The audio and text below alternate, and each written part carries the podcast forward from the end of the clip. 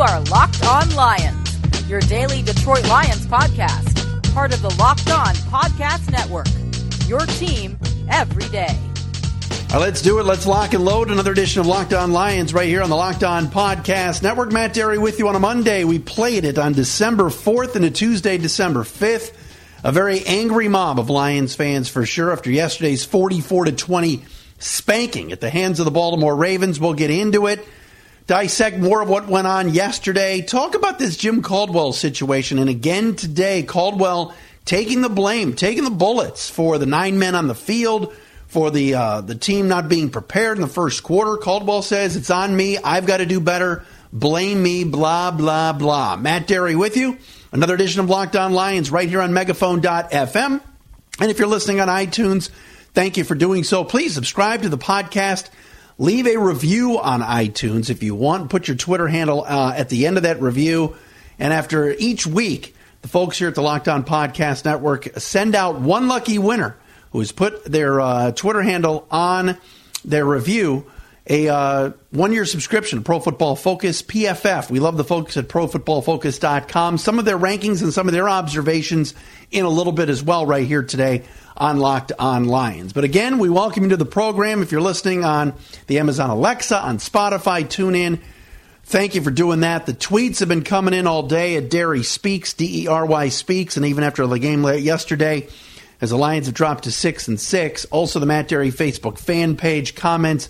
I'll read some of those as well. A lot to do on the show today. No guest. I, I, I have a few things that I want to get to, including a safety precaution possibly with your quarterback, Matthew Stafford. But I got to start with Jim Caldwell. If you recall, back on September the 23rd, betting third, it was a Saturday morning. And um, Adam Schefter tweeted out that Jim Caldwell had agreed to terms on a multi year contract extension with the Lions and had done so, Caldwell had, and the Lions had, months ago, was the report from Adam Schefter.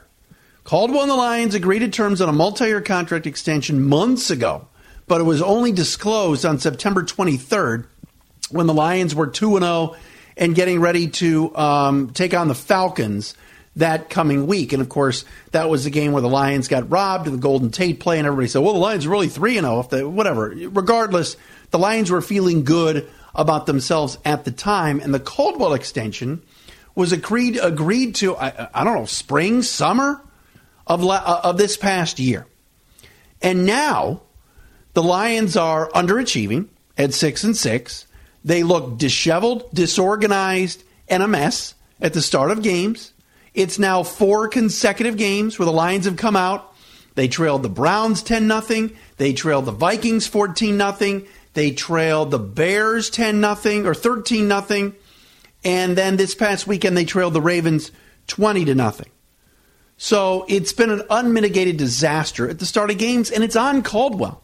And here's the thing it, I, do I think Jim Caldwell should coach this team next year? No, of course not. It's time to make a change because this team is probably not going to make the playoffs, even if they go on a run and win their last four games. Uh, they're not. They're not going to make the playoffs. The NFC all of a sudden has gotten uh, much better than we thought it was going to be and it's going to take a lot for this team to somehow get in.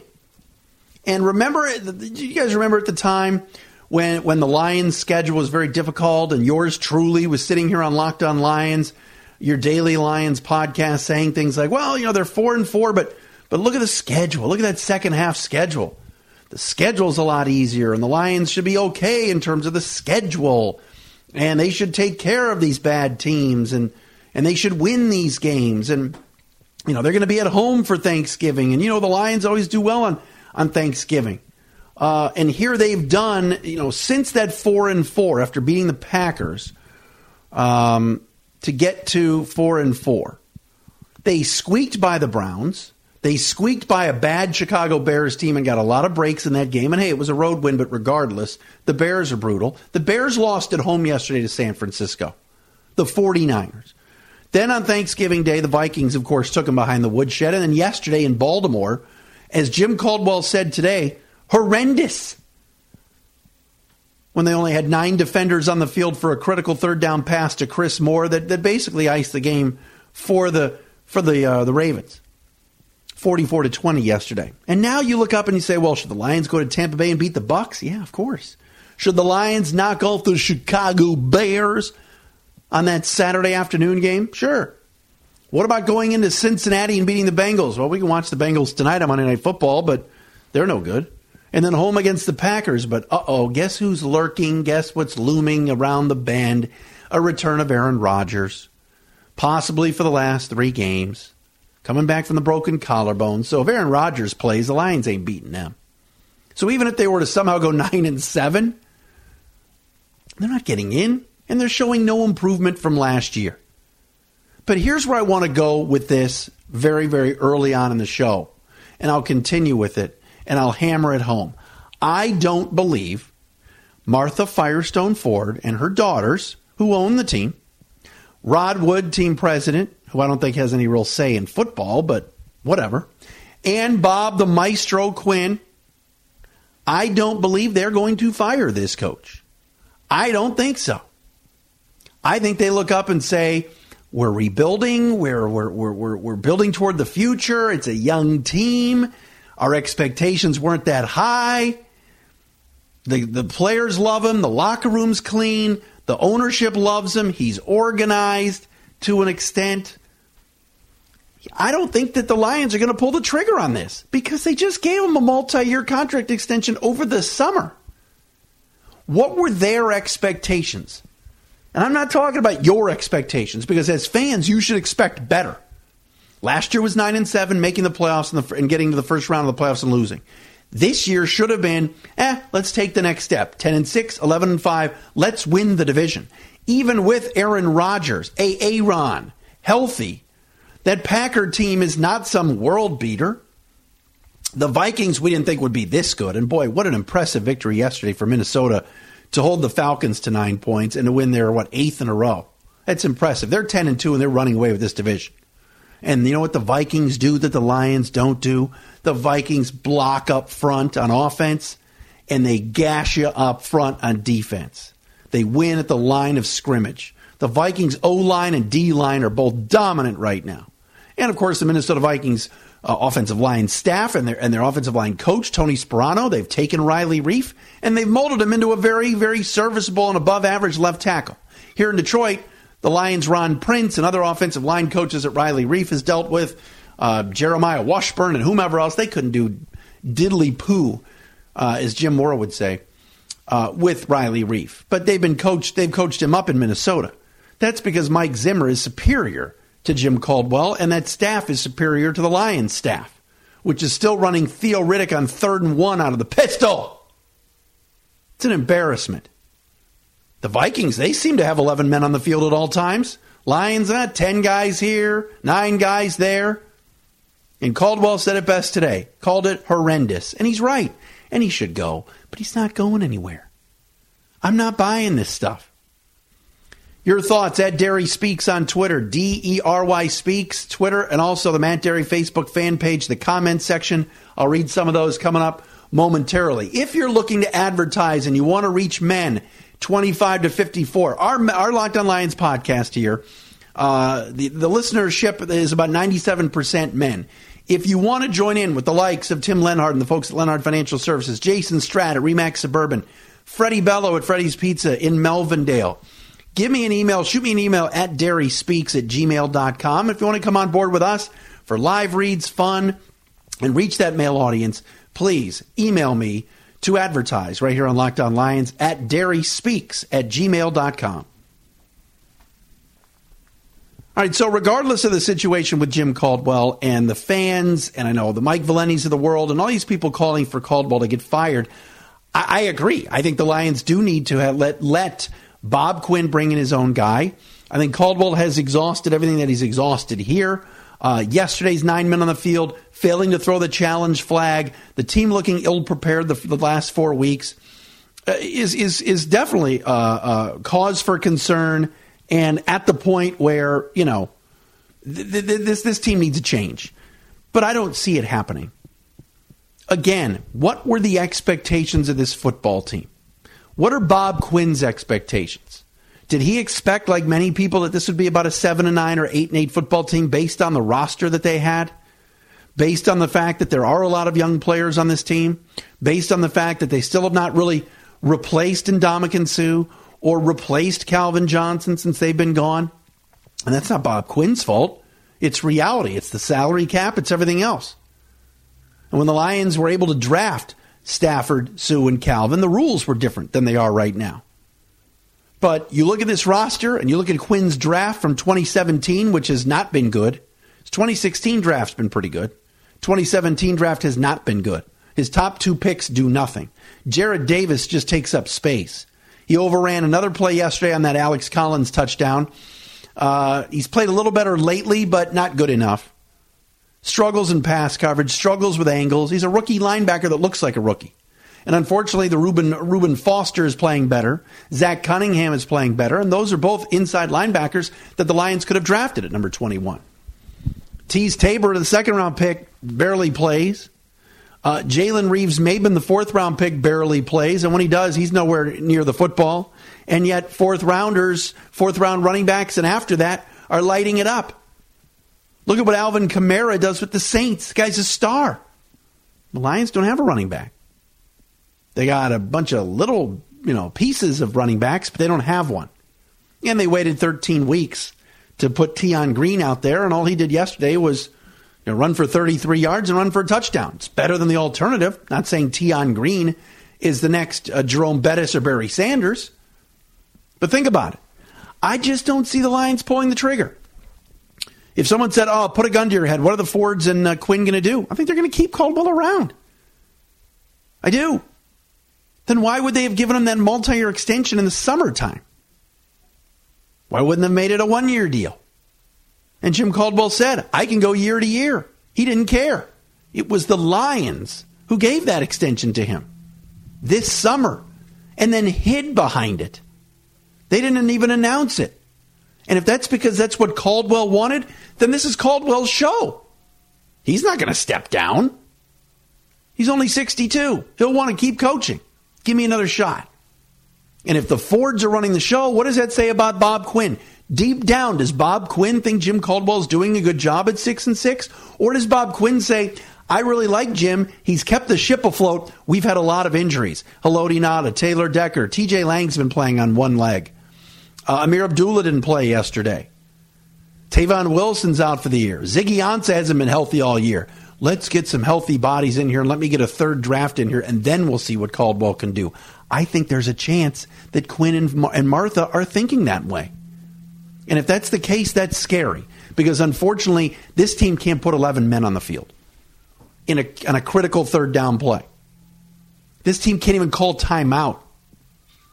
This team continues to not be able to feature one, just one, 100 yard rusher one time. 64 games and counting. Can't run block. And yes, they've had injuries across the offensive line, and there was without their center and their left guard, and their right, and Lang went out, and Rick Wagner went out. I get that. It has not worked out, and it's time to make a change. I just don't think they're going to do it. Don't I just don't see it. Now, I promised you. Uh, let me let me get to this pro football focus stuff very quickly, and then I want to talk about Matthew Stafford for a second because I think this is very important, uh, especially for the health of Matthew Stafford. But Brett Whitefield does a great job at PFF and uh, is their media coordinator for Detroit and for the Lions. A couple of big things to note.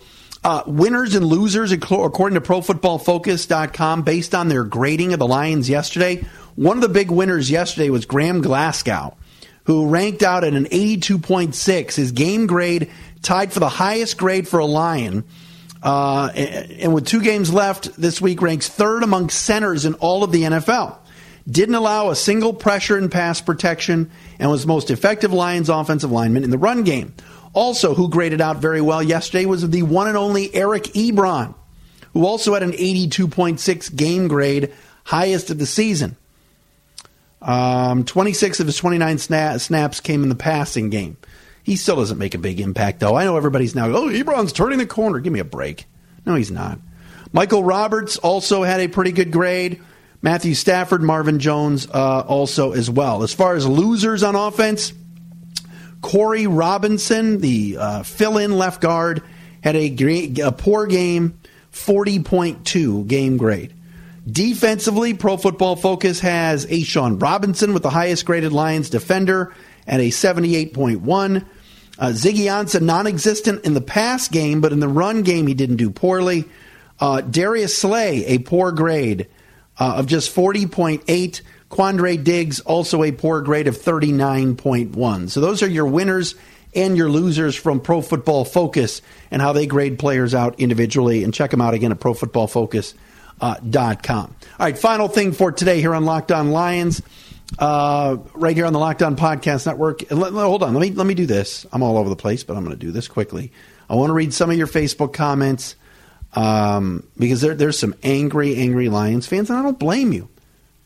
This you, this was your shot at the division, and again, it's it's going to go for naught, and you're six and six. Um, David Wojcik says again, this is the Matt Dery Facebook fan page. Bounce Caldwell, Austin Prince, and whoever coaches the linebackers, Stafford is going to get killed. Martin Anthony Jr., same song and dance, yawn Lions. Bill Shadowin says it would be nice if they controlled their own destiny. At six and six, uh, six and six, no such luck. It's disappointing because of the start they have this season. Yep. Too early to start talking draft. That's from Ray Sherwood. David Shepard, mediocrity is accepted by this franchise, and it's always started with ownership. I love Jim Caldwell. That's in Martha Ford voice. Brad Migdal, Miggity Migs. We're all suckers for continuing to watch these clowns. And Michael Marceloni says he's got to go D's. It's just not working. And this was in response to my text uh, for my uh, post earlier today where Caldwell said, We've been six and six before and have pulled it out. And he said that the season's not over yet, but but wouldn't it be nice to be nine and three instead, or eight and four instead, or even seven and five instead? To sit here and say this is what we are, this is what we do, we've made runs. Not last year. Last year this team was nine and four. And uh, then sputtered to the finish and finished nine and eight if you count the playoff game. Final thing for today here on Locked On Lions, uh, and that is in regards to Matthew Stafford, who has a bruised right hand. Uh, if Matthew Stafford, and, and I get it, he started every game, he's got some consecutive start streak going, but if Matthew Stafford's future health is in danger, then he shouldn't play Sunday. Matthew Stafford is getting uh, is getting knocked around like a rag doll. He's become a pincushion for the opposition. Three more sacks yesterday. Uh, the, the poor guy is getting bombarded out there. Uh, whether he's rolling out, whether it's after interceptions, whatever it is, it's it's it's not a good sign, and it's not a good look for the Lions. So if Matthew Stafford's hand is bothering him, and Matthew Stafford is is not 100% healthy this Sunday, to me this season's done. Don't play him. The guy's been sacked 39 times this year. Only one quarterback has been sacked more in the entire NFL, and that's Jacoby Brissett, 47 times. He's second in the NFL getting sacked 39 times in 12 games. That's over three a game. If his hand is bad, don't play him. Don't play him Sunday against Gerald McCoy and the Bucks. Sit him out. And people go, well, they still they still have a chance. No, they don't. It's it's a very minimal chance. Be careful with him. He's a commodity that you need healthy and upright next season and in the future. And I'm not saying that this hand injury is going to cause him to retire, but I think the Lions should take a close, close look at just how healthy this guy is because they're going to need him. He's the franchise. And I know there's some people hating on him. Oh, you know, Stafford can't win a big game. Stafford, oh, did you see yesterday? Dropped the snap. The guy completed 20 passes in a row with no running game and, and with backup offensive linemen out there against the Ravens on the road. He wasn't playing against, you know, uh, uh, uh, Lake or- Orion Township or Lake Orion High or Macomb, Dakota. No offense to those schools. He wasn't playing against Ferndale. That was the Ravens' defense he completed 20 straight to when they knew he was throwing because they can't run and they're always losing by 20 and having to come back through the air. So my advice to the Lions is take a long look, long look at how healthy your quarterback is before deciding to let him play this coming Sunday. Hey, by the way, check out Matt Shook on Locked On Pistons. Yes, each and every NBA and NFL team is right here on the Locked On Podcast Network. Our guy Matt Shook talks Pistons on Locked On Pistons each week, right here on the Locked On Podcast Network, every day to be exact. Give him a follow, give him a like. Check out Locked On Pistons with Matty Shook. Right, that wraps things up for another edition of Locked On Lions right here on the Locked On Podcast Network. Your tweets and your Facebook comments always welcome. Please like us on iTunes, subscribe to the podcast, get it each and every day. We'll talk to you again tomorrow right here on Locked On Lions.